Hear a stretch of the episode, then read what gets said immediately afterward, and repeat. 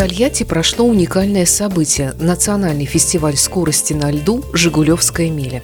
Наш коллега-мотопутешественник Олег Капкаев принял участие в соревнованиях и взял несколько интервью с места событий.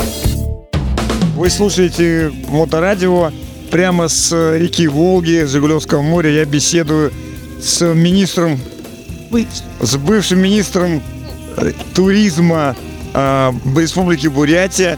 Сейчас э, Мария Подмацеренова курирует туризм на Дальнем Востоке. Мы с ней беседуем теперь уже Жигулевской мили, хотя она была активным участником и, организатором, соорганизатором Байкальской мили.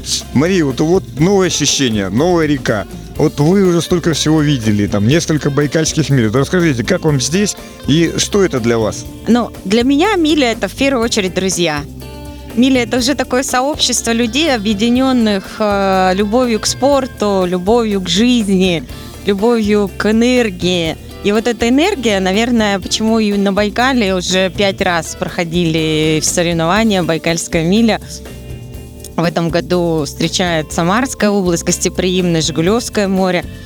Это, наверное, тоже э, люди, объединенные вот этой любовью к, к активному, к здоровому образу жизни, да, к энергии, которая вот заряжает.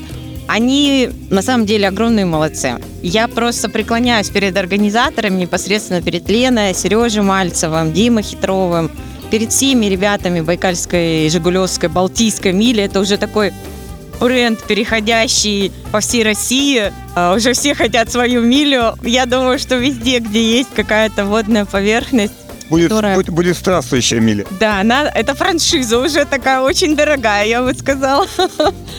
дорогая с точки зрения эмоций, с точки зрения общения.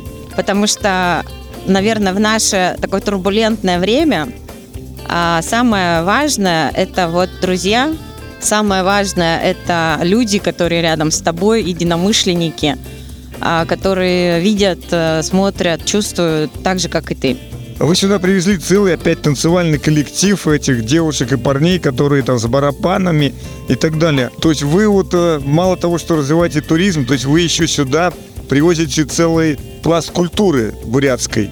Да, потому что для меня Бурятия это моя родная земля, это мое место силы, это мое тонто. И я хочу поздравить всех россиян, всех своих земляков, э, всех жителей всего мира – с наступлением Нового года по лунному календарю. Вчера, 10 февраля, а, мир перешел на новый календарь, год дракона. Сегодня второй день года дракона.